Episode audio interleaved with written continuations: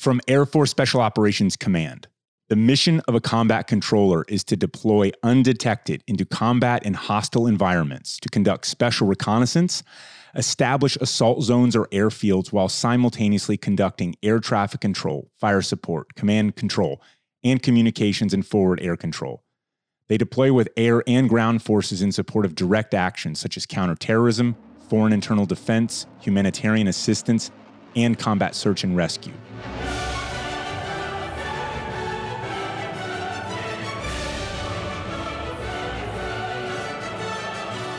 Welcome to Glorious Professionals. I'm Jason, here with Rich. Our guest on episode 17 is an old friend and former Air Force combat controller Dan Skidmore, DS, who served in Afghanistan, Iraq, Syria, Niger, and Haiti in multiple theaters of operations ranging from combat deployments to humanitarian missions. Post military, he's a fitness entrepreneur, GoRuck cadre, and GoRuck's director of training with experience in powerlifting, CrossFit, endurance events of all kinds and just getting sweat on in some of the simplest and most effective ways possible. Coming to us from Marrakesh, Morocco, DS, welcome to the show. Thank you very much. Got chills just reading about the old work, right? I, do, I do. I love it. I'm like, oh God, there's so much awesome in there, you know, and, and, and it just, it takes, it takes a lot. You've got to ask a lot of people to get ready to go do all that different kind of stuff. Let's, let's start with some of your early influences. What led you toward this path of service? All right. Well, I was raised in God's country in Athens, Ohio. Uh, my father was a senior research engineer at Ohio University. So he's got a PhD in electrical engineering and basically worked on uh, GPS landing systems for the last 30 years. And uh, man, so I, I, had like an idea about aircraft. And uh, when it came time in high school, I really didn't have a direction that I was going to take didn't really know what I wanted to do, um, but I knew that I didn't want to waste a bunch of time sitting about and learning in college, and I knew that I'd waste a bunch of money on uh, booze and girls, and well, uh, who knows if that's a waste. Uh, but man, I, I kind of had an epiphany that I needed to do something. And my dad, he, uh, he, all of his buddies that he worked with were all in the Air Force, and so I talked to all these guys, and uh, it just sounded like the Air Force had a better quality of life, kind of lined up with what I wanted to do. And um, I played sports all through high school. You know, I played basketball, ran cross country, uh, played soccer, and uh, so I was very physical. But man, I, I, wasn't necessarily ready to go play college. And uh, even though I could go to Ohio University for free because my dad worked there, uh, I decided, man, I was going to get get a little bit more directive with this thing and uh, enlisted in the Air Force. So you wanted a comfortable life in the Air Force. That's all I really heard from that. From That's that it, man. Beginning I, I there. Wanted that, I wanted that cush life. And the day that I was at MEPS, you know, uh, getting all the medical training, my mom like stormed out of the room and she said, oh, "I just don't want my baby to be a grunt." And I and I looked and I was like, "Wait, I'm going in the Air Force, mom. It's going to be fine." so, what was the your your mom was supportive your dad was supportive what was the i mean because look you passed up a free education to a to a solid university in in God's country. I mean, what's what's going on there? Yeah, so my dad was totally supportive. Um, he we basically kept it a secret from my mom for a little while, and then uh, and then when we finally broke the news to her, she was not excited just because you know, hey, I'm a baby. She didn't want me to get hurt, and she didn't quite understand the military. And uh, well, maybe she did way better than he did, but man, like she was not necessarily all about it just from a safety standpoint. Uh, but then once we got rolling, man, hey, this is the this is the objective. So what year is this, DS? 2006.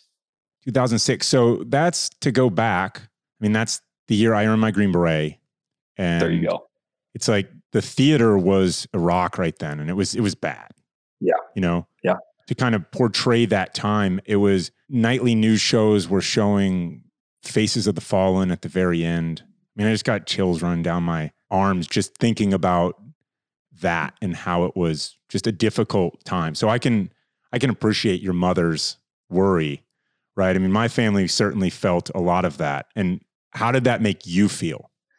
Well, I I felt, you know, called to serve. At one point in my younger years, I thought, hey, you know, the military is for somebody else. It's not necessary. I'm, I'm above. I, you know, I distinctly remember having this thought that said, man, wars will be fought um, in this generation by politicians and not necessarily boots on the ground. And and then something in my mind changed of like, oh well, that's not the case. This is this is going down, and um, and seeing you know Afghanistan it was all too real, right? Iraq kicking off hot and heavy. Yeah, I didn't see too many. I didn't see too many politicians in the mountain of uh, Afghanistan in 2001. Well, you know, hey, what does a 13 year old kid know, right? You think you're above everything else, and then when life smacks you in the face of, hey, it, it's taking a lot of guys, right? And and who signs up? Well, kids that are down to go operate a little bit. To go back to your dad, what was that like that you had this sort of secret with your dad from your mom?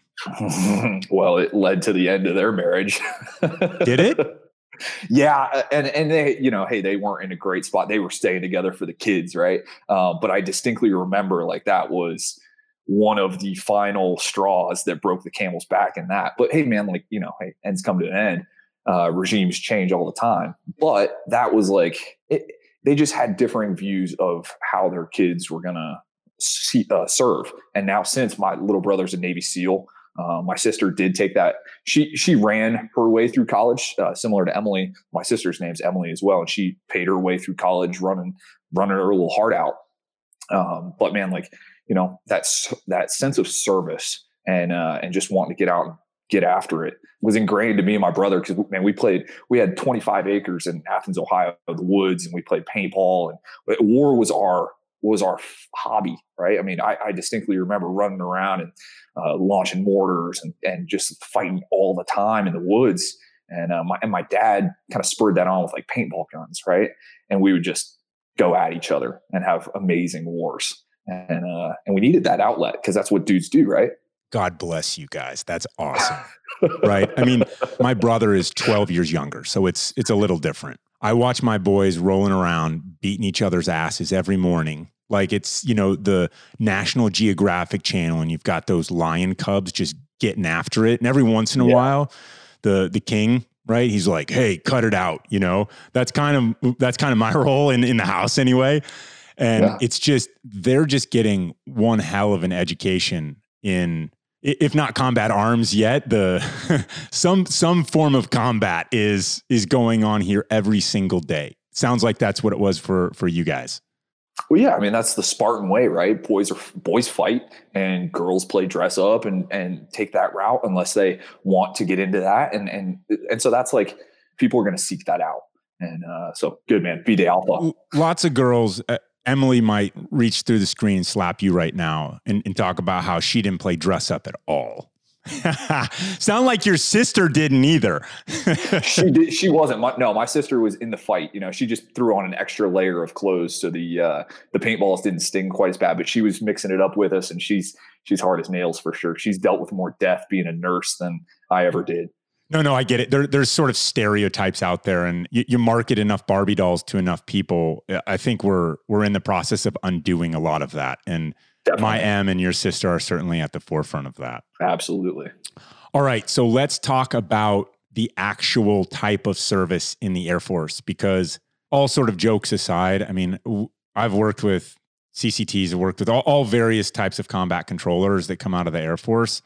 I know, I know this guy standing to my left, Rich has as well. I mean, you're you're a huge, huge benefit to the team that's on you know the the most dangerous ground pounding missions that are there. I mean, it's not just your your upriding in the in the aircraft. I mean, you're you're on the ground with your M4 and all your stuff, and you're you're on the special forces team. That that was my experience. So, how did you choose that within the the Air Force?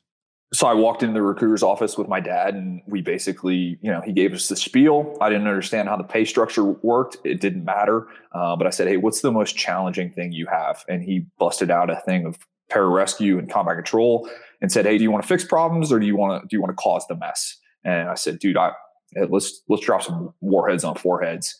And um, so combat control seemed like the way to go with the air traffic control background that my father knew. Because man, we, I grew up riding around in planes out of the DC-3 at OU Ohio University Airport, and so that led to picking that style of mission, right? And um, and so I joined up uh, straight out of basic training. You know, you get you get an audition, right? You get an, a job interview to go be a combat controller, see if you can even make it, and it's just a kick in the teeth you know, the first two weeks are like an ongoing go ruck tough, uh, endless eight count bodybuilders, and you're just seeing seeing if you can, you know, drown and not quit.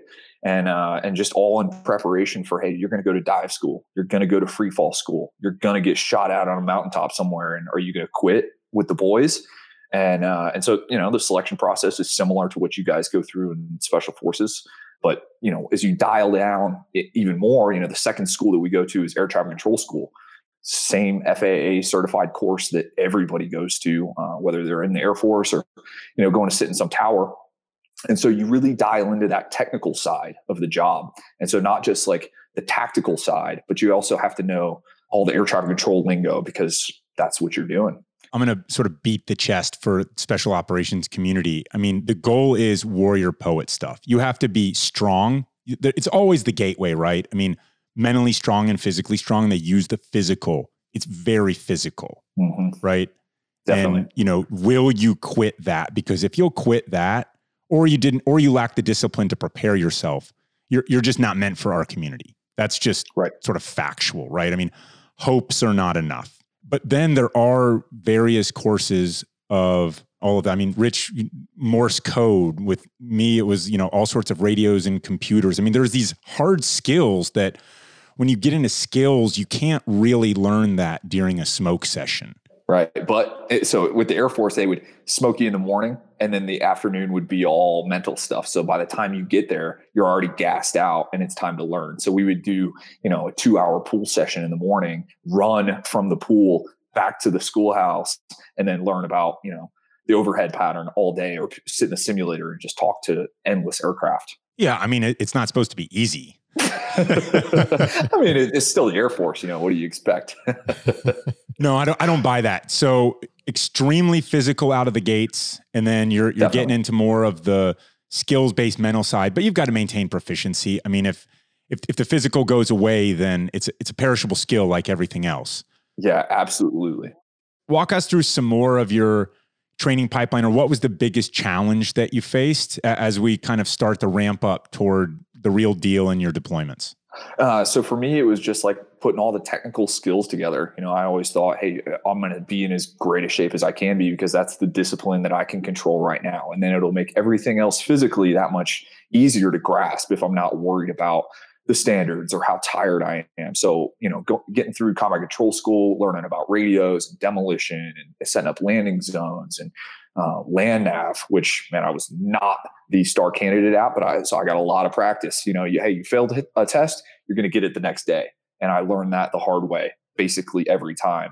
Um, so I got a, a lot of good practice reps, and that was that was basically the first two years of my pipeline. You get to go to dive school, you get to go to free fall school. And uh, and then you know after two years of training, you get thrown on the team, and uh, and then another solid year of training take it up a notch real quick. Like what is yeah. the what is the job? The job that you're doing as part of the team that you start on eh, with the Air Force, but then flexing out. Sure. So it totally depends on the the position that you're deployed as. So there's so many different jobs. That my first deployment was on an assault zone reconnaissance team, uh, basically a unilateral Air Force team that we would go out and find a piece of you know barren land and say, hey, we want to put a runway here for some follow-on mission. Let's do the survey, see what it's like, see what we can land, and then we'll prepare it for future operations, right? For a task force that might be coming in to do a hit or uh, as like a, a, a leap pad to the next landing zone. And so that was kind of my first mission. And then second deployment ended up doing more of the dropping bombs for the special forces team. Where was the first deployment to? Uh, Afghanistan. It's not like Afghanistan's a garden spot in in any part of it, but it's a little bit different, right? Sure. You're you're not actually going on offense yourself. No, so that was uh, 2008, uh, 2009 you know, it got kind of so this was right around the same time that Bowe Bergdahl walked off of FOB. And so all missions kind of turned um, outward to find this guy. And then there had been a lot of casualties um, with the SF teams. So what happened was they said, all right, you guys are going to switch gears and go play this mini Jaguar position. And Jaguar is uh, it's the old school call sign of the combat controllers in Afghanistan. And so, um, man, they took us and they farmed us out to all these SF teams. And basically, we just became another dude on the team, uh, not necessarily the qualified JTAC, but it got very kinetic. So I actually had a couple where I was like, got a little bit of trouble for this, but there was a QRF, and uh, I ended up being the, the QRF is quick reaction force, and so we were kind of on alert for this team bringing supplies to our fo- our forward operating base, and something went down. They got in a bad ambush, and we ended up rolling out. Uh, just as I was like coming back from this little medical thing, I saw the team sergeant. I was like, "Hey, what do you want me to do?" And he said, "You're the Air Force guy. Go get your shit. Let's go." And so I said, "Okay, Roger that." Went and got my kit, and we spent the next like ten hours out just controlling it out. I was not a qualified JTAC, way out of my element, Donnie. Um, but man, had a great time with it, and uh, you know, got the mission done, recovered everybody, but got a little bit of trouble after we got back. Got the uh, got the rogue operator call sign, and uh, and man, that was just you know part of the job, right? You fill in where you can on the team, and uh, and so then I got got back um, after that deployment was done. Then went through all the additional training, then hit my second deployment. All right, that's a little fuller story. Ease you into yeah, the yeah. ease you into yeah. the how to maintain controlled aggression, right? You kind of knew what you were getting into a little bit more going into that second deployment. For sure, yeah. So I got a little taste of it. You know, saw what death looked like, uh, smelled it, felt it, dealt it out a little bit, and then came back, uh, got my upgrade training to go be a JTAC.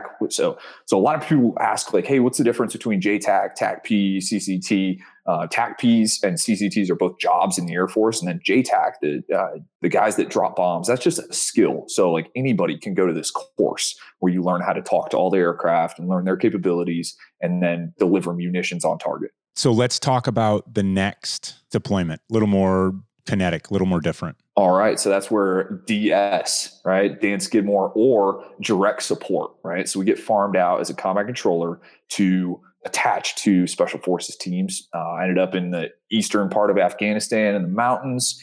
I ended up on a really good team. Uh, the guys were motivated to get out and do work, and uh, and so you know the mission was changing a little bit, but it was in, by no means like an offensive direct action deal. It was more of like let's go out and see what's going on, build up the communities a little bit, and um, we ended up getting in some some good stuff, um, some good firefights, and uh, I luckily had a really good team. So this is the part that was hard for me to relate to. I could from other stuff in my life, but but less so in the military because you've got a special forces team and they live, work, train, eat together year round. I mean that team is fixed, and then mm-hmm. you you kind of get attached to that team so what what is that dynamic like? Well, it's always the uh, the tail sniffing. Hey, who's in charge? What kind of guy is this? Uh, and so for me, it was always like, hey, I got to adapt to whatever situation this is, and and bring my A game, right? Because I, I want to bring value to this team, whatever whatever team I'm on. That's what it's all about. And you have to be able to keep up and dominate and show that you can run a gun with these dudes that are training with each other all year long or for years. And so it's always that little like showing that you're there to add value and, and really like build their trust. That was always that was always key for us. And so, what's the importance on the physical side? Man, physical thing is is day one, right? I mean, there's always that like competition, right? Because guys on the team, there's always this man challenge of, hey, who, all right, who's going to quit first, or who's the fastest, or who's the strongest, and you can immediately tell that, you know, within within our communities. Um, and so I did, you know, that was my thing is I was doing CrossFit at the time and you can get in and mix it up and sweat with the guys. Like that's a bonding experience. No matter if you're, no matter what it is, and if you can put out and you can show that you can carry the same load and, and beat them at workouts, you get that little bit of respect. So uh, that's like day one, right? You got to show up ready.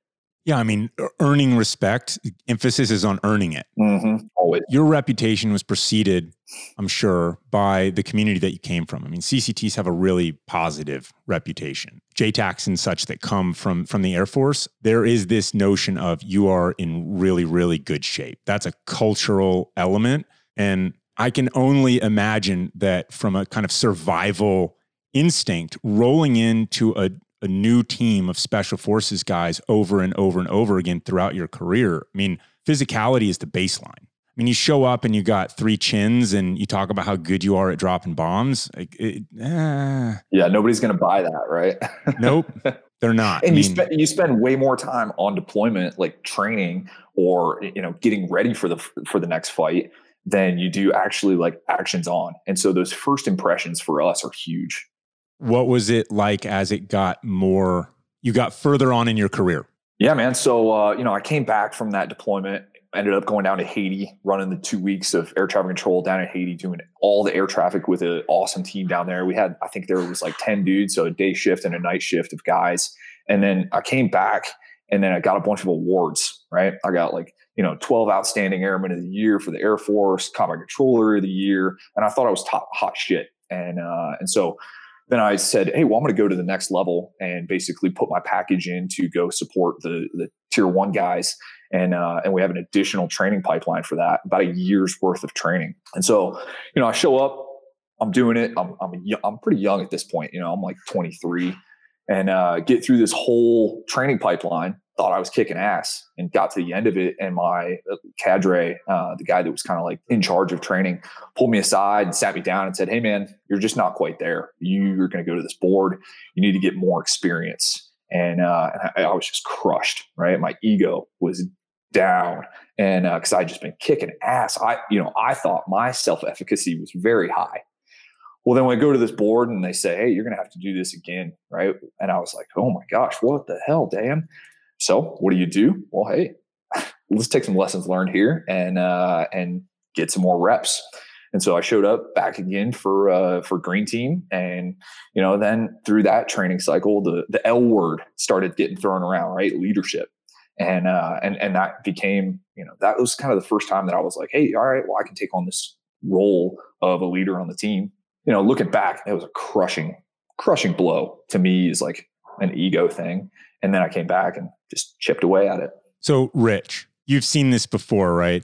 The young the young Jedi's emerge and think they're they're hot stuff. You've lived that a little bit. What's what's your take on why does it work like that? I go back to the time that that I knew initially the combat controllers and the and the SAR guys in Vietnam. They were really good, but they were really young for the most part. And there's nothing wrong with youth, but youth needs to be hammered on the anvil a little bit. And people see in the young, or you if, if you've been around a while, you look at the young folks and you see them through a different perspective. Not just the ass kickers, not the the the guys that can hammer every nail, but you're looking for the guy that can hammer the nail and then move on to the metaphysical, if you will, as opposed to the physical. I think that's probably what the guys were seeing in you that they saw a lot of potential, but they needed you to, to gain that additional experience. You've always got to be physical, you've always got to be prepared physically, but you also need to prepare mentally. That was 100% it too. And I was doing dumb stuff as a young, arrogant dude, and uh, you know, drinking too much and going out when we were out and doing making like being a, not, not not necessarily an asset to the team, but like too much of a liability. And I showed that a couple times, and because uh, I thought I was hot shit, right? And then they saw where I was at in my career, and you're 100 percent right. I mean, where where I was going, the dudes are mature, right, and they are going to walk on that if you're not in those positions. So it took an, an extra year, and it was really a gift, right? Of experience. Well, I'm sure what they saw in you was positivity and the the willingness to participate, but you needed that to be tempered with a thought process that you hadn't mm-hmm. quite arrived at yet. Yeah. And that's what you're looking for to to reach that level of maturity and physicality that you can do the job completely because if you go in too early and you're not mentally prepared then you're going to get spit out and it's going to be far worse than having to go back through a, another year in prep. No, and you're 100% right at that analysis. I mean, and it set me up for my next two trips, uh, th- next three trips, um, because I needed that time, right? I needed to learn those lessons and I needed to get kicked down from riding high, the high of like, you know, this is all going great to, well, Dan needs this. We, we've all been there. Trust me. Yeah. The, yeah. the funny thing is, is that the, the, the guys that are a little older, they remember what they were like at that age, right? Oh yeah. Just yeah. because you oh, can yeah. stay up and, and see six straight dawns at the clubs, right? You know, getting your club on and stuff doesn't mean that that's the the life that you should be leading when you have that time off or or whatever. And the the most succinct way that stuck with me as kind of a description of maturity in in this field is it's really easy to teach someone how to shoot someone, right? Here's your target. Here's how you pull the trigger and hit your target. It's really hard for someone to learn when not to pull the trigger. Mm. And and that comes from from wisdom. Definitely. And, and wisdom is something that you have to earn over time. And part of it is just a natural maturity, which is why some of the guys are a little bit older. It's a young man's game, but some of the guys are a little bit older than than what people kind of assume. They assume everyone's 22 years old, and it's just not the case. The the leaders, just to throw around the leadership word, are not 22 years old, right? So you're an emerging leader. Yep. So what does it look like? What's the next step look like? Progression in your career? Man, next step was just being a tier one asset, right? Then all of a sudden, hey, 2014, 2015 are rolling around and dudes are cutting each other's heads off, right? And putting it on YouTube. So that's that's a no-go. And so America decides to step in back into Iraq. And so there we are, right? And uh, man, I got pushed back over there and uh, had a, a very entertaining time. So, what's your sort of moral compass in all of this? I mean, you know, like it, it's not always as simple as right and wrong every single day. There, there's got to be some. I mean, there's civilians involved. War is a really messy thing. Like, wh- what's your northern star as you're you're going through significant combat operations? What what are, what are your challenges in that in that realm, if any? Man, uh, so my go-to is, hey, what's important now, and then doing the next right thing. Um, you know, in combat, people die.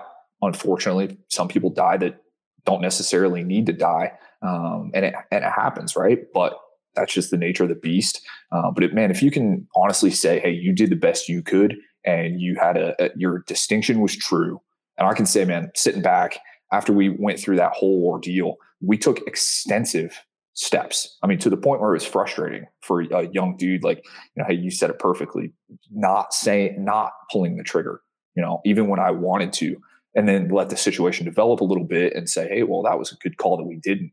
And, uh, and so, man, as I look back at it and I look through that time, we made the right calls, right? 99.9% of the time. And uh, and so always just and I, and I sleep really well at, at, night knowing that right? Of hey we didn't destroy things or or we said hey let's take it back in a notch. Let's just hold off on this. And uh, and so having that tactical patience you know keeps keeps me true. And that was a that was a hard lesson to learn too at the time I mean so what's your battle rhythm I mean I assume it's it's aggressive right every night oh, six yeah. nights a week Yes. I mean, multiple targets, follow ons. I mean, you're, you're seeing stuff and, and listening to stuff constantly. Okay. So, you know, in that war, you know, 2015, it's a lot more uh, sitting behind a computer desk, right? And so the time of boots on the ground, of getting out and getting it on, not necessarily as frequently. Yeah, we were, and hey, it was one of those like bullets whizzing past the head kind of kind of action, uh, but not as frequently as that um, is the early Iraq, right? Not necessarily kicking in a bunch of doors, although there was that. Um, it, I found myself sitting behind a, a, laptop, right, and having a bunch of screens and, and operating from a, that environment because sometimes, hey, just like we are now, you know, if you can sit behind a computer and manage things, you can actually have more of, of an effect. And so it, there was a good balance of that but it was every day. I mean, nonstop. There, there's no days off in this, uh, but it wasn't necessarily like the the old battle rhythm of hey, we're going to be on target every night. But that target might just look a little different, right? Because there's action every single day. Yeah. So you've been really active in, in kind of promoting the memory of those you knew who who've fallen, sacrifice. We all live with that stuff.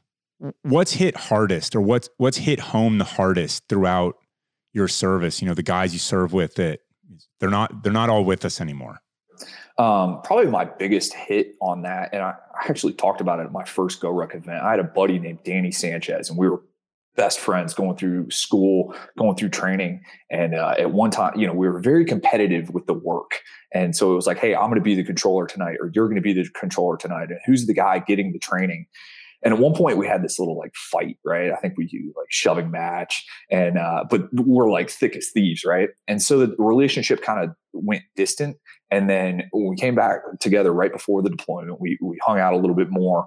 Um, but man, we were like, you know, didn't didn't end real well. And then he went to his fob and I went to mine, and then he was killed uh, on a, a, green on blue incident. Describe what that is for for folks. Green so, on blue. green on blue means one. Of, It was friendly friendly fire. So one of the Afghans, uh, Afghan police, turned as they were conducting uh, some election operations, and they shot him. Right. He they were he was supposed to be on their team. They killed Danny and uh, one of the other guys, and that and that relationship that I kind of like let go that I didn't have good closure on, or I wasn't tight with him um, because I was and then I wasn't. But man, he was going his way and I was going mine. As I look back at that, that's like a little bit of regret that I didn't stay good with that one dude. And um, and, and he was out getting it like he was, but you know, and I haven't and like Mark at Forrester is another guy, you know, great relationship. But hey, you know, guys are guys are out doing it and uh, they're doing their job and living living for for the team and guys die. But keeping the relationship good with those guys um, that's probably the most most impactful thing that i've had. So how do you sort of process that? How do you process the the loss? Oh that's a great question. Um, everybody's got something different right? I think um, not forgetting and, and sharing their story you know um, for me, for me, some of it was just like staying in contact with their parents. Uh, you know, so Danny's mom just sent me a bunch of pictures from us when we were like 19 the other day, and I was like, "Whoa, you know, this is crazy." Um, but you know, something as simple as like you know hero workouts that helps to some extent. But inside the Go Ruck community, you know, hey, we just did this. I did a 28 mile ruck yesterday, right? And then amped it up a little bit, and because Jaguar 28 was my friend Mark Forrester's call sign he was killed. He got a silver star uh, for trying to. He was saving his teammate, uh, SF guy named uh, Calvin Harrison, and uh, man, heroic story, right? But not letting those guys die and, and forgetting about them. So we put it out as a challenge, and the whole Go Ruck community. I think there's like oh, probably pushing hundred dudes that hit 28 miles yesterday. Hey, so DS, let's hear the story. Mark Forrester story. Yeah, Jaguar 28. Let's hear it. Let's not let's not forget it, man. Let's remember it yeah, man. So Jaguar 28, Mark Forrester, he's from uh, Alabama, and uh, he was a devout Mormon man. Uh, went through college, decided that that wasn't the life for him. That he had a, a calling to go do something more, and uh, and so he enlisted. He was about a year in training behind me, but we ended up doing all of our like upgrade JTAC training together had some wild times, great, great fun, and then ended up in totally different FOBs, uh, forward operating bases. And, and, so he was way down south, and uh, they had been conducting missions and kind of held up in a uh, in a village, did a little overnight stay, and in the morning, the enemy had rolled in and set up an ambush, uh, sniper position, and they were rolling through and. To my knowledge, he got you know stuck in a, a sniper attack, and uh, one of the guys got shot. Shot, and he ran out to pull him back into safety, and he got hit as well. Um, bullet went through his plate, clipped his American flag that was wrapped around his bulletproof plates, and uh, but he continued talking to the F-18 all the way through, um, and calling danger close bombs, and uh, and so he received received a Silver Star for those actions, and uh, he died on the battlefield. And they this is the tenth year, man, and uh, and so they set up the Mark Forrester Foundation, basically a ruck yearly. And uh, I never got to do it. Right, I never got to get down there. I was either doing something else or you know on a Go Ruck weekend. And uh, and then so we're all out here now. And I was like, hey, we're not going to forget this. We're going to go for it. And one of my friends who's in Germany, you know, there was a guy killed. Uh, well, he killed himself last week or two weeks ago, and, he, my buddy said, "Man, I want to do something really hard. I want to do something like stupid." And I said, all right, well, I, I got something. Let's, let's, let's do something together. Um, but man, we're going to honor Jaguar 28 and hit 28 miles with 28 pounds. And every mile we're going to stop and do 28 push-ups. And so I threw it out to the, the Go Ruck community and they've, you know, how many dudes have said his name over the course of the last week. Right. And, and will continue to, that's, to me, that's special. What's the hard part about remembering and honoring? Like, are there any? I mean, man, because I just I have these guys that, you know, I remember, and most of the time it's I've allowed it to become positive, right? It's better to to remember than to forget. Mm-hmm.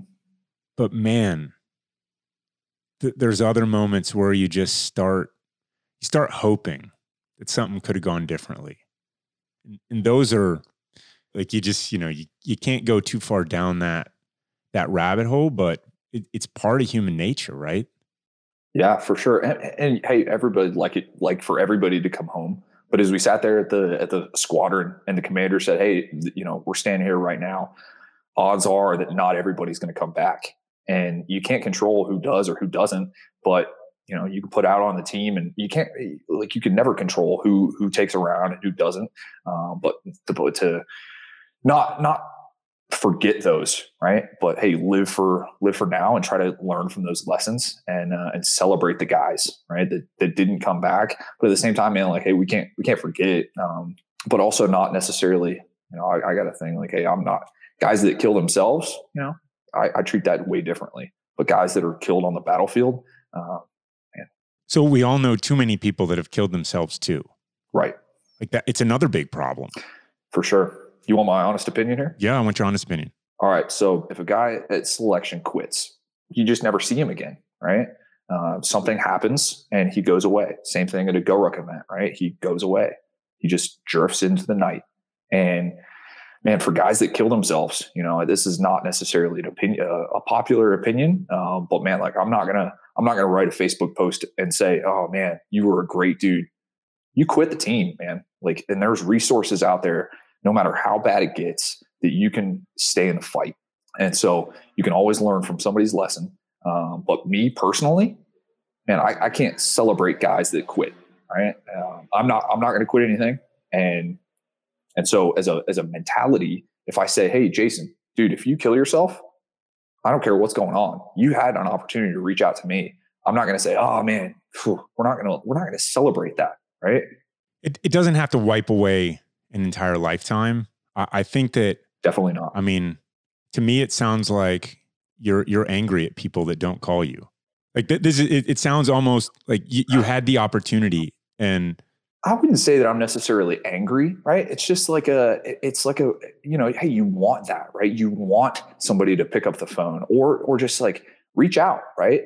You're never so deep where you can't crawl yourself out, right? Or with a little bit of help, and so, but encouraging that, man, if if some if one of my friends can say, "Oh man, like I'll do, I'm just going to call Dan, right? I'm not going to take that option."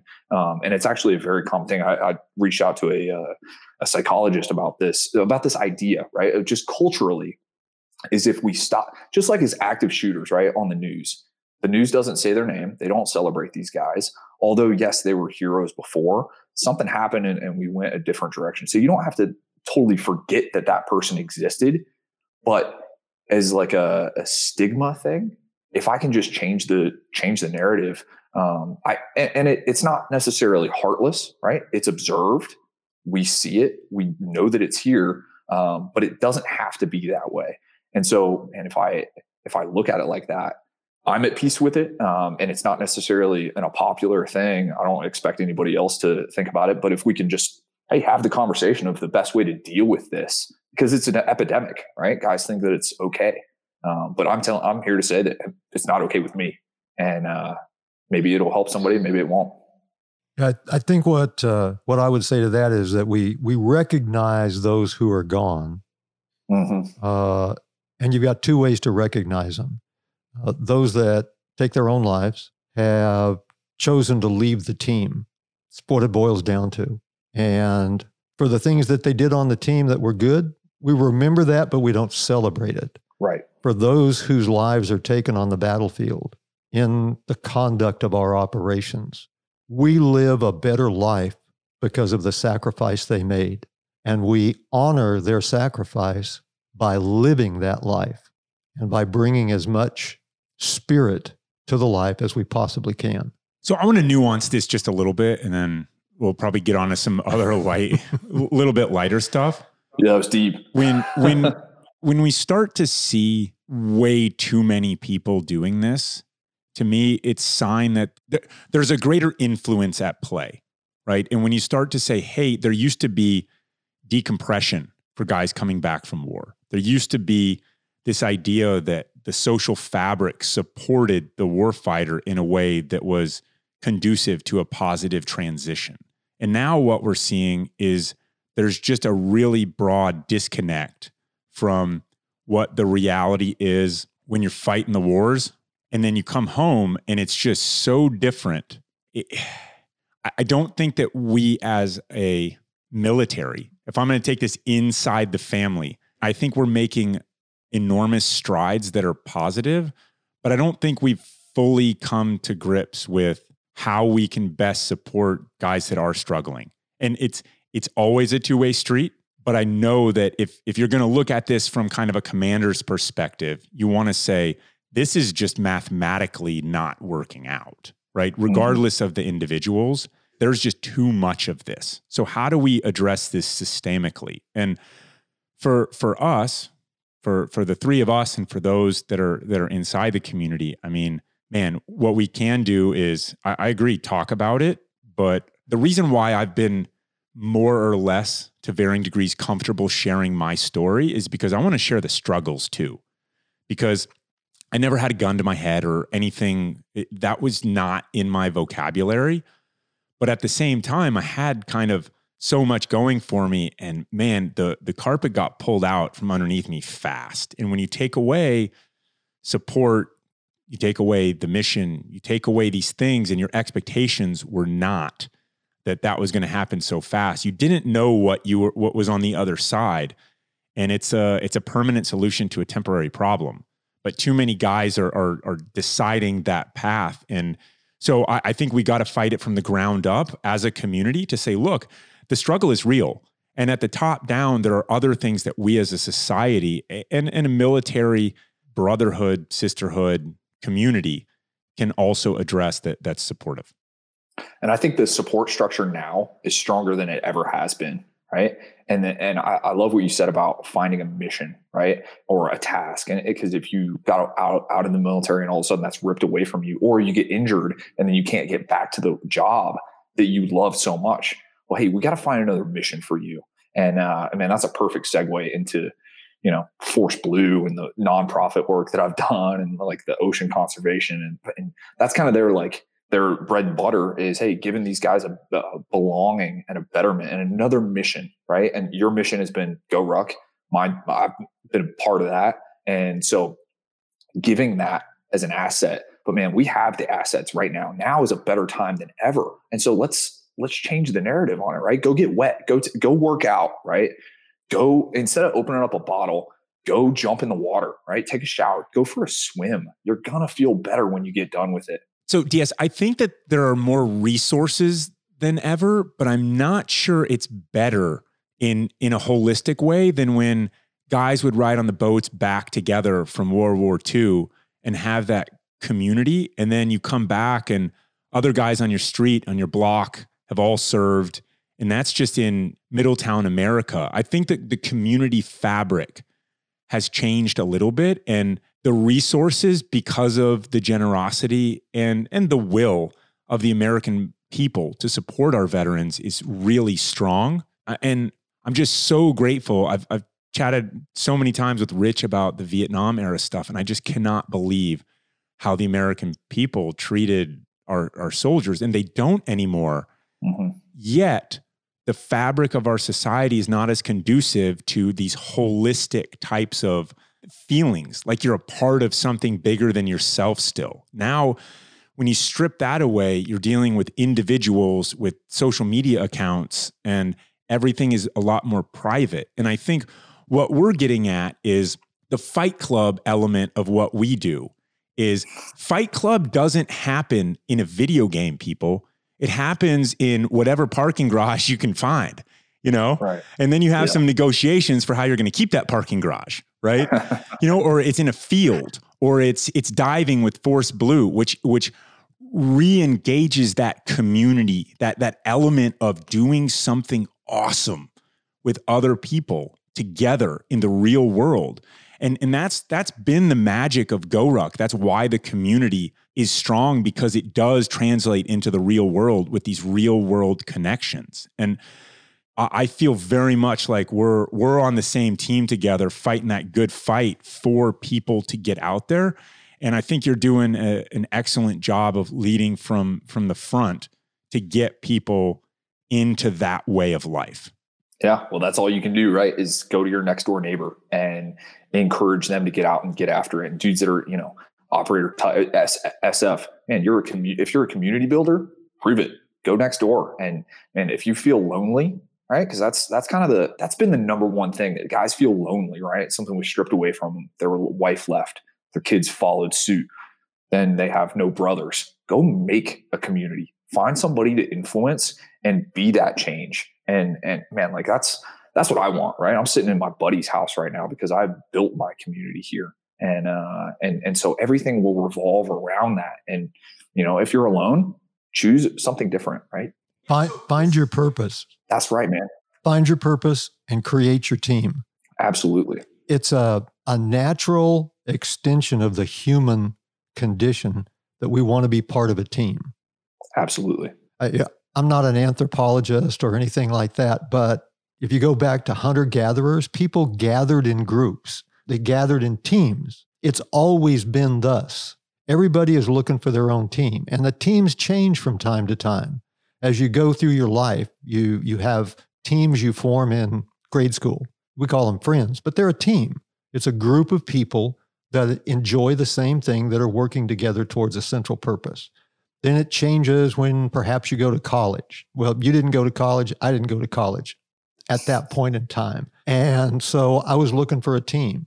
You were looking for a team. You found yours. I found mine. And it's yeah. when you leave the military, when you separate from the military in particular, or when you separate from any team, a corporate team, whatever it might be, mm-hmm. when you leave that, you've lost your sense of purpose. And so you need to find your purpose and reestablish a team. And you can set up your own. You don't have to look for another team, you can create a team. Well, that's just like the gym environment, right? Of people sure. that are working out in their garage right now. Hey, let's kind of transition into this fitness realm. Yes, we should transition into training. There's so much good stuff there.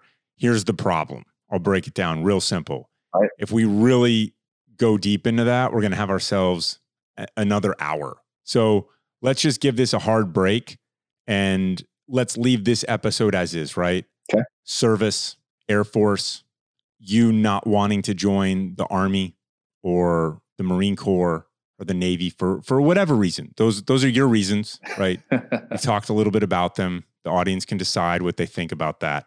Think about your service. all right. So no, it, eh, all, all joking aside, let's take this personal story and just call it a wrap. Been awesome chatting with you on this. We're going to give this a hard break, and now we're going to focus on training. Does that sound good? Yes. All right. So that's the end of part one with DS, talking about his service. The, the thing that came to mind for me is he's like a young rattlesnake in there out of the gates when he starts talking about not ready for this and, you know, but just hard charging. What, what'd you think, Rich?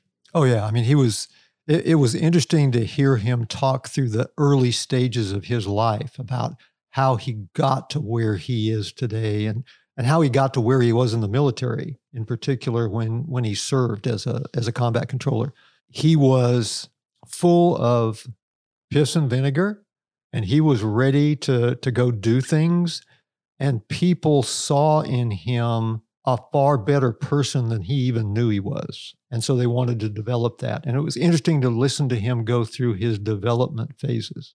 Yeah, I mean, you've been on those boards. You've spoken about some of the younger bucks and organizations you've been in and and where they just need more time. And how does that go most of the time? Does it break them? Does it make them stronger? Is it what happens? For the most part, uh, when they reach that stage, and come to those kinds of boards, they're pretty well mentally developed and understand what needs to occur. They just, it just hasn't occurred in their life yet. And so most of them take it well. They don't like it. Hell no, they don't like it. I didn't like it. Been there, done that. But they understood it. They understood that there was a piece of them that needed further development that they needed to get some additional experience. And most of them took it in a good way. Now, like I said, they didn't like it, but it continued to create that awareness and that self discipline that people at that level need to have. So, what's the normal trajectory for someone in their career in special operations? Insofar as normal is even the right word, you start out as this and, and then you evolve into what? Well, I look back at my early early days and the whole idea behind special operations or special forces at that time, because that's what I knew of, was you needed to be able to fight an unconventional war to first be able to fight a conventional war. You needed to understand those tactics, techniques, and requirements that fell on a conventional force so that you could take those and teach them in an unconventional environment to indigenous forces. Early on, uh, there was a requirement for soldiers that applied for special forces to have had conventional time somewhere. And then they moved into special forces and they got their team time. They started working on special forces teams once they had been through assessment, selection, and, and training.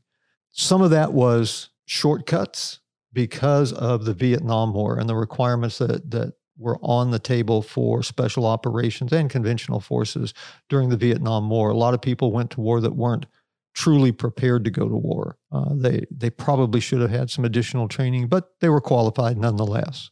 And so you went through those stages of conventional versus team time, and then beyond that. So you just keep mastering the fundamentals across a broad array of situations because it's one thing to know how to shoot, how to hit a target. It's another thing to know how to do it when you're in the mountains on day whatever or it's, you know, you're you're in an urban environment, you're in a close quarters battle situation. I mean, so just to kind of break it down, I mean, calling in bombs in an urban environment is not the same thing as calling in bombs in a mountainous environment.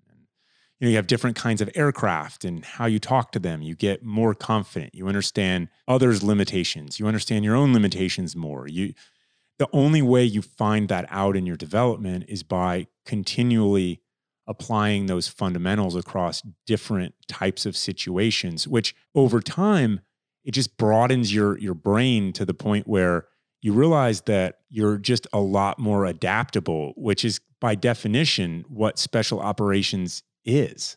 The key is as a special operations soldier, airman, whoever, you know the how. What you need to learn is the when.